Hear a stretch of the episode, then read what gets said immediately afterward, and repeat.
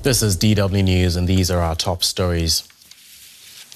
U.S. President Joe Biden has told Americans their banking system is safe as fears of another U.S. financial crisis rise.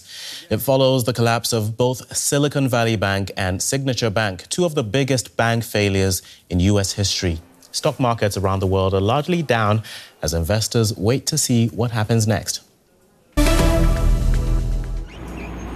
Both Kiev and Moscow are suffering heavy losses as fighting intensifies in eastern Ukraine.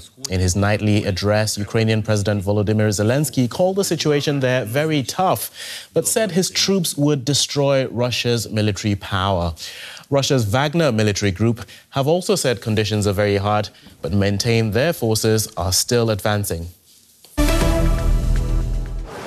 In Malawi, nearly 100 people have been killed by Cyclone Freddy. Heavy rains and strong winds have triggered landslides and floods. The cyclone earlier swept across Mozambique. Freddy is one of the strongest and longest lasting storms recorded in the southern hemisphere. This is DW News from Berlin. You can get more headlines and analysis on our website at dw.com.